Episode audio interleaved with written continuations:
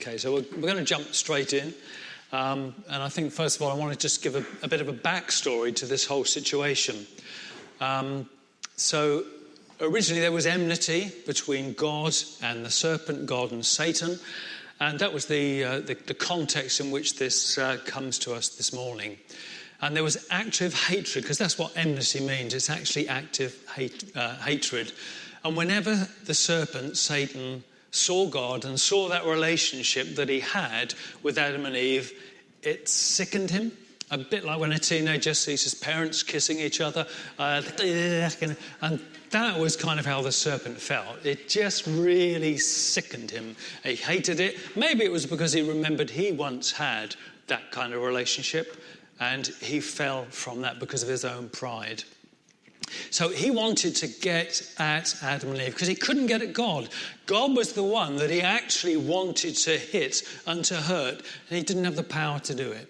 So he thought to himself, let's get at what God loves. God cherishes that relationship between Adam and Eve, so I'm going to infect that.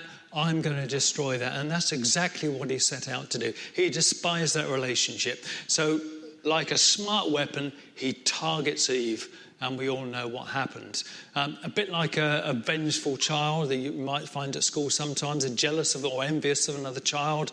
Uh, that child's got some beautiful artwork, and the other child comes along and ruins it and spoils it. That was the kind of attitude that, uh, that Satan had. And the best thing about it for him was he knew that if he was successful, God would have to punish Adam and Eve. And that, to him, was the icing on the cake.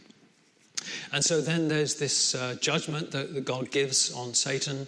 And this is the point which we all miss sometimes. What he said is, I'm going to put enmity between your seed and her seed. So that enmity that existed between God and Satan is now transferred onto uh, Satan seed and the woman's seed. And we tend to lose sight of the, uh, the promise of the first messianic promise because he says, uh, her seed is going to crush your head and you're going to bruise or wound his heel. And we think, oh, yeah, of course, that's, uh, that's Jesus. There, there's no, no problem there. We can easily see that. But of course, Satan couldn't see that. Eve couldn't see that. And you can understand then why uh, for all of a sudden, Satan was very interested in this firstborn child, this child called Cain. Satan thought, this is the one that's going to come along. This is the one that is actually going to crush my head. What can I do to stop this? So Cain took more, uh, uh, uh, Satan took more than a, a passing interest. There was that enmity there. And so you can see why that, uh, that was so important to the, the enemy, can't you? And so Cain and Abel grew up in a believing home. They both believed in God. And um, as we look at what they became, it says that Cain became a tiller of the soil, really just like Adam. And then we move on, and then we find that uh, Abel decided that wasn't the life for him. Uh, he decided he wanted to be a herder of flocks, a shepherd, if you like. And you could say, well, maybe he took after his mum more of a caring role, perhaps. I just leave that with you. But that was what, uh, what Abel chose for himself. And one, one of the things I was going to do is, is, sort of very briefly trace through with you that line. So, setting you a bit of homework uh, this morning. So, when you get home, just look at shepherds in the Bible, because here, right at the beginning, we have the very first shepherd.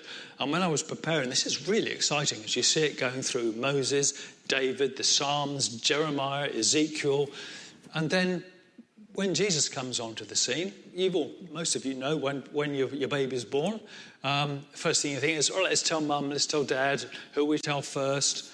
Uh, it's easy now, you just pick up a mobile phone, but we had to go and use um, payphones in the hospital at the time.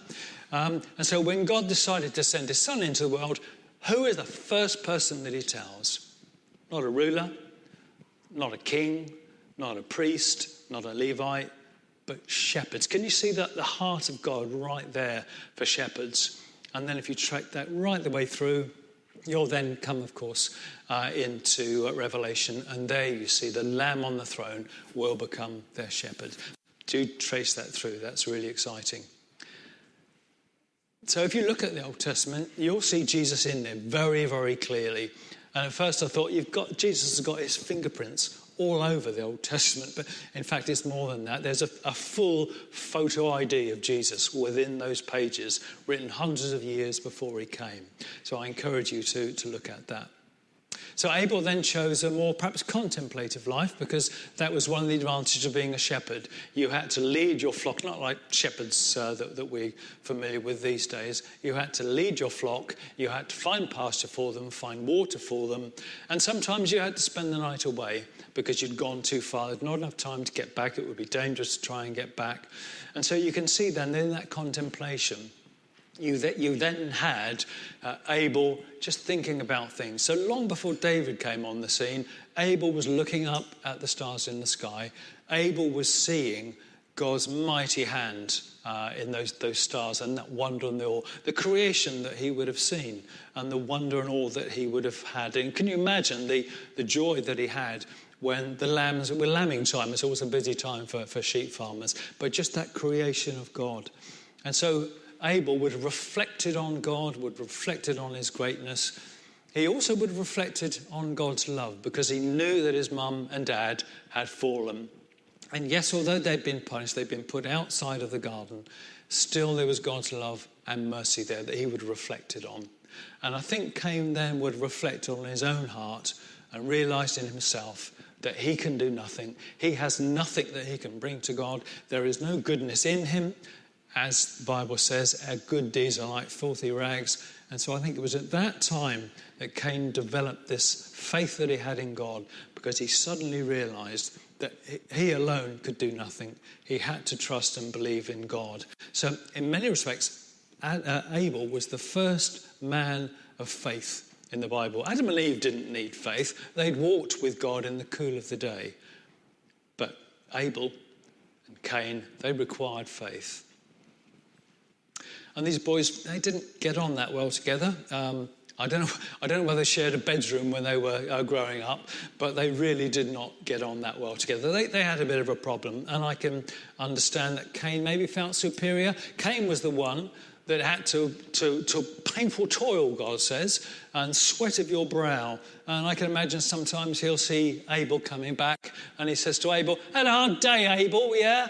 Yeah, following the sheep around. It's been a hot day today, hasn't it? Been sitting in the shade of the tree. Yeah, yep. Yeah, I, I, was doing weeding today. It was, I got, got a bit burnt as well. Yeah, have a tough day. I don't really think they, they, they were happily uh, in that kind of relationship. And we do see them, they're worshipping together as a family. So you'd have had Abel, you'd have had Cain, Adam and Eve, and by then they'd have had other children as well, all there. And in the fullness of time, the Bible says, they bring uh, their offerings. So an offering needs an altar, so there would have been two altars. And you can understand then that Cain brings his offering out, this beautiful uh, collection of fruits and grain and harvest. And he would have set that out. I can imagine him stepping back and looking at it, thinking, I've just straightened that up a bit. And then Abel comes with the fat of his offer of, of, uh, of lambs. And I think maybe uh, Cain even thought to himself, call that an offering? That doesn't look very appetizing. But anyway, there we are. So both offerings are on the altar. And I think we can deduce from the rest of Scripture that, that fire fell from heaven.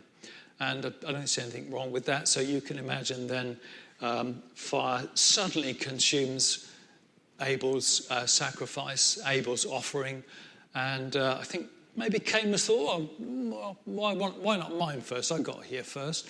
But I think then also he thought, well, actually, Cain, uh, Abel is second best. But You wait till you see mine. And so he waited and he waited and he felt awkward, he felt embarrassed and waited and when you're waiting for something, you know you get really cross at times, and that, that anger was beginning to build up in him. And so um, maybe Adam and Eve were saying, Well, look, we've really got to get the kids to bed now, so uh, we'll, we'll go. And so everyone then walks away and leaves Abel there in that embarrassment, and that fury begins to, to grow in him. And he's thinking to himself, I cleared this soil, I tilled it, I sowed the seeds, I weeded it, I looked after the harvest, I maintained it, I harvested it, I prepared it all, and this is how you thank me? You humiliate me in front of my family and Cain was absolutely furious. He wasn't really so much angry with Abel, but he was furious at God. But just notice the way that God comes aside and sits beside him, metaphorically, and he says to, uh, to Cain, Why are you angry? Uh, notice he doesn't say to Cain, What's made you angry? God, no, anyway. But he doesn't say to Cain, What's made you angry? He says, Why are you angry? In other words, what God is trying to do is to get Cain to look inside of him, look at his reaction, look at the way he's responded to the situation, and deal with that. And that, of course, is what Cain doesn't do.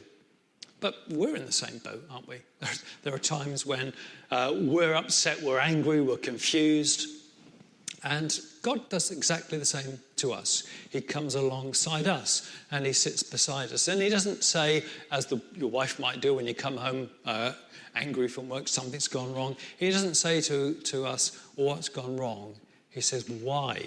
Why are you upset? Why are you angry? Why are you depressed? And so the first thing that God wants to do in any situation is for us not to look at the problem, but for us to look inwards, for us to look into ourselves and to see where that problem actually is, to see where the root and the stem of it. And then God will say, Well, let's, let's you look at yourself. Let's not look at the, uh, the, the, the situation, let's look at your response to the situation. And that's always God's starting point. And then, of course, God in His grace will deal with the situation and will work it out for us and with us.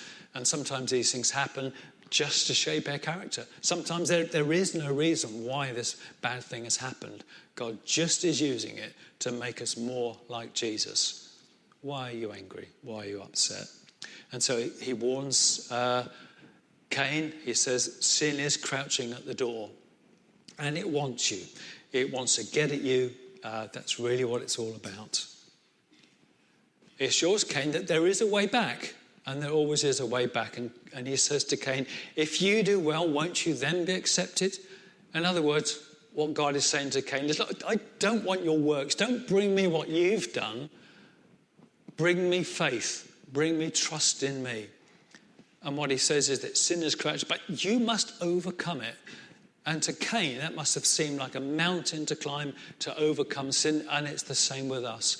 And the purpose of God saying to Cain, You must overcome it, was to make Cain realize that he had to come to God and trust him and allow God to work in and through him to actually then overcome sin. Because that's the only way it can be done. We can't do it in ourselves. We have to do it through faith and trust. And that's really where God was trying to lead Cain to. Notice there's not a third way. God doesn't say, oh, well, you could go on this anger management course. There's not a third way, and there isn't a third way. There are only two ways. One way is to do nothing, the other way is to take up God's offer. And that's what Cain didn't do. He didn't take up Cain's offer. And the pain that was there, he had that choice and he chose not to. But God makes us those two choices today. He says, Well, you can come to me, or you can just leave things as they are. You can come to me in repentance and trust, ask me for my forgiveness, hand your life over to me, give me everything, and then let's work together. Let's build your life. Let's give you a brand new life. And this life is then going to go on to eternity. Or you can do nothing, as I did nothing two weeks ago. Car insurance came, renewal. I thought, oh, yeah, I must do that. Two weeks to go. If I go, go to them early, then I'll be able to negotiate this down. That looks a bit high. Um, yeah, I'll do it tomorrow. I kept putting it off, kept putting it off. I'll do it tomorrow. Automatic renewal, don't forget. And, uh, and yesterday I thought, when, ah, oh, oh, it's tomorrow, today actually. I suddenly realized that I've just let it go too far. So now my bank account is, well, I won't tell you how much, but it's, it's quite a bit poorer now because I did nothing. And that's all you have to do. You only have to do nothing. The choice is yours. So, why did God reject Cain's offering? Uh, that's actually not the right question. The question to ask is why did God accept Abel's offering? I think that's more to the point. And the reason why was because he realized that belief in God wasn't enough. Cain believed in God. What was required was faith in God. And he realized that he couldn't do this in his own deeds. So he saw that in himself he'd got faults. Abel wasn't a sinless man by any means, but he was a man with faith. And as it says in, uh, in Hebrews, it's almost like an exchange. Uh, Abel comes to God in faith, and God says, Yes, you've given me your faith. Here is your righteousness. And righteousness uh, is a gift from God. And Cain realized that. And Cain was living that life of faith, trusting God for that faith. So, why was uh, Abel's rejected, uh, Cain's rejected. Let's go back to that. Some people say, well, because it was a bloodless offering, and they say, well, let's look back Adam and Eve. Uh, they sewed together fig leaves, and God said, no, no, no, God's not a fashion critic. Um, God then had to slay some animals to make uh, skin coverings for them.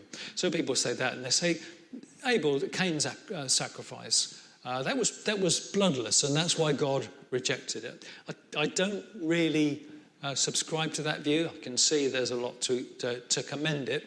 But the, the, problem is that the actual word that's used, the Hebrew word that's used, is mincha, which means a voluntary offering, an expression of devotion. And in the pages of Leviticus, it is actually more a grain offering. So you could say that actually Cain got it right and Abel got it wrong. But, um, you know, you need to, to look at that. So there is a word for a sin offering, there is a word for a guilt offering. That's not the word that's used here. You then kind of paint yourself into a corner if you take that view, because you then say, well, what if Cain had suddenly thought, Abel, uh, can I have one of your lambs? Then I'll bring that to God. Or what if on their way, um, uh, Cain had said to Abel, well, do you want to swap? And Abel might have said, yeah, that, that's fine. Would, would Cain then have been accepted? Of course not. The problem with Cain was Cain himself. Cain's real problem was that uh, God does not separate the offering from the offerer. So it wasn't that Cain's offering was rejected because of the offering, the offering was rejected because of Cain. Cain didn't bring it in faith. He, he was giving, offering God religion, if you like. And so now we've got the situation that uh, Cain is really angry. Who's he angry with? Well, of course, he's angry with God. He's not really angry with Abel. He couldn't really care less about Abel, um, but he was furious with God. And when he saw that relationship that Abel had with God, that close relationship, it sickened him. He despised it. It made him feel unwell. He wanted to get at God, so he targets Abel just like um, a smart weapon that he's aiming at. It, it's like a child who's at school, who's jealous of another child's work, and he sees the artwork. He tries to. You can see we've been here before, can't you? And can you see how now Cain has become the child of the serpent? Can you see how all that the serpent had, all that hatred that he had towards God, has now been transferred onto Cain. The one who Eve thought maybe this is the one that's going to crush the serpent's head, that was now transferred onto Cain. So the serpent had got hold of Cain. He planned, he schemed the murder, and all of that was, uh, was stomach churning. Just the, the callousness of it. Hey, Abel, let's, uh, let's go out into the fields. And so uh, they go out into the fields. Can you imagine the scheming that was done? I need somewhere out of sight. I need somewhere to dispose of the body. And so that's what he does. But even still, God hasn't actually given up on Cain. He comes to Cain, he knows what's happened, and he says to Cain, Where is your brother? Where is your brother? And he's giving Cain one last chance to, to, to fall down and say, I've done something really terrible. I shouldn't have done it. But he doesn't. He lies to God. He says, I don't know. He then says to God in insolence, Am I my brother's keeper? Am I my brother's keeper? I don't know why God didn't execute Cain. Uh, maybe his line was important, and it's very interesting if you actually follow um, Cain's line through, because that's where we get uh, music from, that's where we get technology from. That all comes down through um, the line of Cain. Not that, that those things are evil, but that was what it came through. And then if you follow down through uh, Abel's line, so Abel is then replaced by Seth, you follow Seth's line through, and that's fascinating to follow that through. And that goes right the way down through, through Noah. Um, it goes all the way down through, David. It goes all the way down through to Mary, to Joseph, to Jesus. So I just spent a bit of time looking at that. It's really fascinating. The, the um, uh, genealogies do have quite an important thing. And so uh, the punishment is given, and Cain is told, Because you have desecrated the soil, this soil will no longer yield fruit, uh, uh, food for you. So the only thing, the very thing that Cain was good at, God took that away from him. And the result of that, of course, was that to get food, he'd have to go and work for people, he'd have to go and bargain with people. And so that was why he became a wanderer. And the other thing was that he had to leave the presence of God, he had to, to be outside of God's presence. And you can see then that there's that separation between Cain and God. And sin always separates, it always separates us from God. So, one thing I want to close with, close with. Can you see Jesus in Abel? And that's one of the great things about the Bible. That's why I say we have his photo ID all through the Bible. Can you see Jesus in Abel? Let me just give you a few pointers. Abel lived a life that pleased God. Jesus pleased God. Abel was declared righteous by God. Jesus was righteous personified. Abel brought a lamb slain for an offering. Jesus was that lamb that was slain for an offering. Abel was hated by his brother. Jesus was hated by some of his, his brethren. Abel's brother schemed and planned his death quite carefully. Jesus' enemies plotted and schemed his death quite carefully. Abel's blood was shed. Jesus' blood was shed. Abel still speaks to us though he's dead, Hebrew tells, Hebrews tells us. And Jesus' blood still speaks to us, and he's alive forevermore.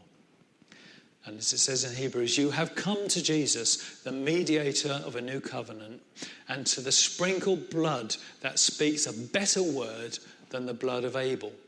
You see, Abel's blood was crying out to God for justice. For justice. Jesus' blood cries out to God for mercy, for forgiveness, for atonement. And that's the, the better word that Jesus' blood is, is giving. So this morning, that offer is open to all of us. God is saying to us, You can come to me, you can turn to me in repentance, it's up to you. Or you can do nothing and just leave things. You can put it off, saying, Maybe later. Thank you. God bless.